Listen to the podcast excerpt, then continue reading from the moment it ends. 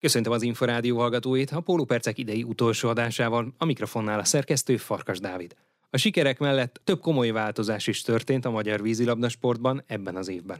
Az esztendő eseményeit is összegeztük Faragó Tamás olimpiai, világ és Európa bajnokkal, akivel kitértünk a 2023-as évre is. A magyar vízilabdát, a magyar vízilabda sportot lehet szeretni, és mindig lehet számítani rá. Tehát ebben az évben a női és férfi válogatottunk is megmutatta, hogy a legeredményesebb csapatsportág Magyarországon, amire mi büszkék vagyunk, és fölvállaljuk ennek a nehézségét, és pontosan tudjuk, hogy ez mit jelent.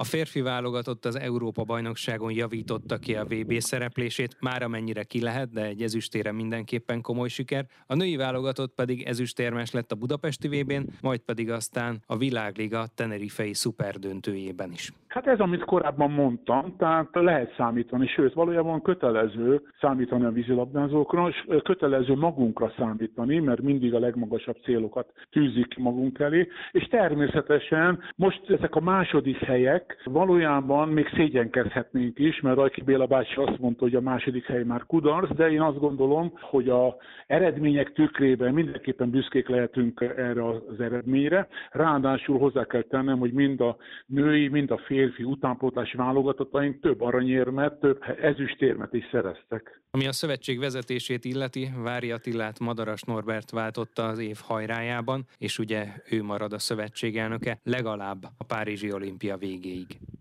Norbi képes arra, hogy az elődök hagyományát folytatva jó vezető lesz. Természetesen eredményei, megjelenése, hozzáállása, stílusa alkalmas arra, hogy jó vezető legyen. Mi azt gondoljuk, hogy igen, fájdalmas, legalábbis nekem személy szerint Lári Attila elvesztése, de én azt gondolom, hogy a magyar vízilabda sport mindig arról volt híres, hogy ha kiment egy korosztály, akkor a következő korosztály az legalább annyira eredményes volt, legalább annyira tehetséges volt, és ugyanezt tudjuk elmondani mondani a vezetőinkről is. A klubcsapatokat, ha nézzük, a Ferencváros férfi együttese kiemelkedett, hiszen bajnokok ligája bronzérmet szerzett a 2021-22-es szezonban. Ha már egy kicsit a jövőre is tekinthetünk, mire számíthatunk? Megismételhető, akár felülmúlható-e 2023-ban ez a siker? Természetesen igen. Tehát nálunk minden siker, és érintem a klubcsapatokat is. A jobbnál is van még jobb, az igényesebbnél is van még igényesebb, és ennek megfelelően mi bízunk abban, hogy a következő évben a klubcsapataink is jó eredményt fognak hozni. A Ferencváros kiemelkedik a magyar vízilabda sportban is, és természetesen nemzetközileg is képes arra, hogy jó eredményt érjen el, még akkor is, hogyha ebben az évben azért bizonyos játékosokat elveszített. 2023 legfontosabb sportági eseménye a Fukuokai világbajnokság lesz július nagyjából második felében, de aztán vízilabdasportban lesz Európa-bajnokság is ősszel Izraelben és már mindenki az olimpiai kvótaszerzésre gondol, azok a válogatottak, amelyek esélyesek rá.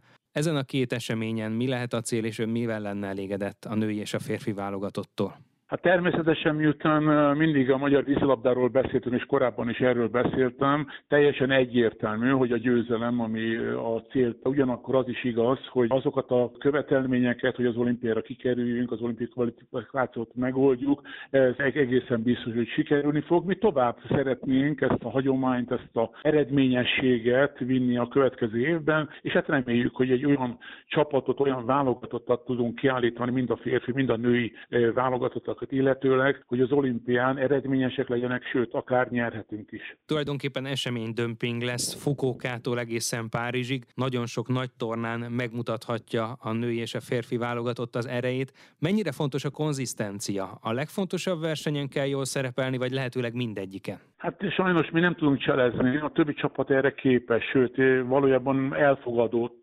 gondolat, hogy esetleg bizonyos világversenyeket kihagynak valamilyen más világverseny érdekében. A magyar vízilabda mindig nyerni akar, és hát továbbra is csak azt tudom hangoztatni, hogy igen, vannak fontos, súlyozottabb világversenyek, ennek ellenére minden világversenyen a cél, amit az elnökség mindig megfogalmaz, mind a női, mind a férfi válogatott, mind az utánpótlás válogatottaknál, hogy a legjobb négy közé kell kerülni. Faragó Tamás olimpiai világ és Európa bajnokot a nemzet sportolóját hallották.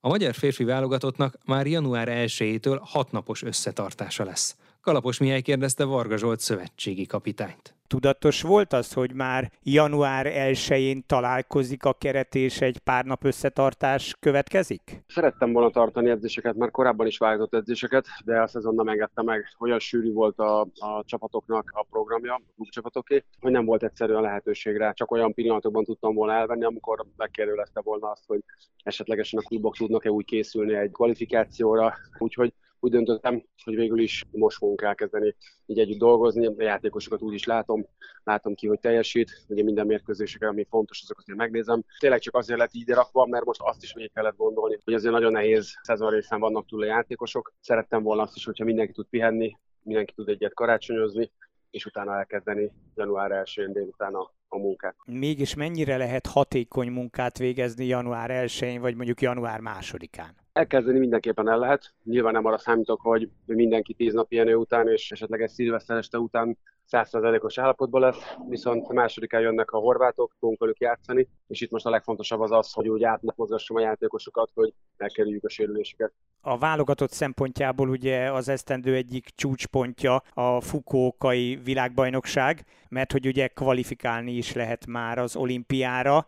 Hogy tervez, látja-e az addig vezető utat? Természetesen össze van rakva a, a program, a válogatottnak a programja azt nem látom, hiszen még a sorsolás sem volt meg, hogy kik lesznek az ellenfelek, kikkel játszunk. Azért, hogyha megvan egy sorsolás, akkor azért egy kicsivel már könnyebb azt mondani, hogy, hogy látom, hogy minket keresztül verekedni magunkat. Nyilván az elsődleges cél az, az a kvalifikáció természetesen. Ön egyébként ilyenkor az ünnepek alatt egy picit el tud engedni, mert el tudom képzelni, hogy gyakorlatilag egy vízilabda edzőnek az egész napja úgy telik, hogy vagy edzést vezényel, vagy éppen videókat elemez, hogy mit, hogyan lehetne másképpen jobban csinálni, hogyan lehetne a játékosokból még többet kihozni. Ez is az is benne lesz. Tudom azt is magamról, hogy folyamatosan tudnék agyalni és dolgozni, de a másik azt is, hogy látom azt is, hogy ugyanúgy, mint mindenki másnak nekem is szükségem van arra, hogy, hogy tudjak töltődni, hogy akár csak azt is félre tudjam tenni, hogy most akkor nem foglalkozom vele, nem gondolkozom rajta. Úgyis elég sok idő lesz még arra, hogy videókat elemezzek, hogy megnézzek mérkőzéseket, ez a rövid idő, amit rendelkezésre lesz, most tényleg a pihenője kell, legyen. Nyilván azzal az zárójeles megjegyzéssel, hogy, hogy az agyamban járó gondolatok, azok nyilván nagyon sokszor arra felé mennek, hogy megoldás keresésben, illetve bármilyen új útnak keresésében. Varga Zsoltot, a magyar férfi vízilabda válogatott szövetségi kapitányát hallották. A pólópercek következő adásával jövő csütörtökön délután, nem sokkal 3.44 után várjuk Önöket. Korábbi műsorainkat megtalálják az Inforádió honlapján a www.infostart.hu oldalon. Most megköszöni figyelmüket a szerkesztő Farkas Dávid.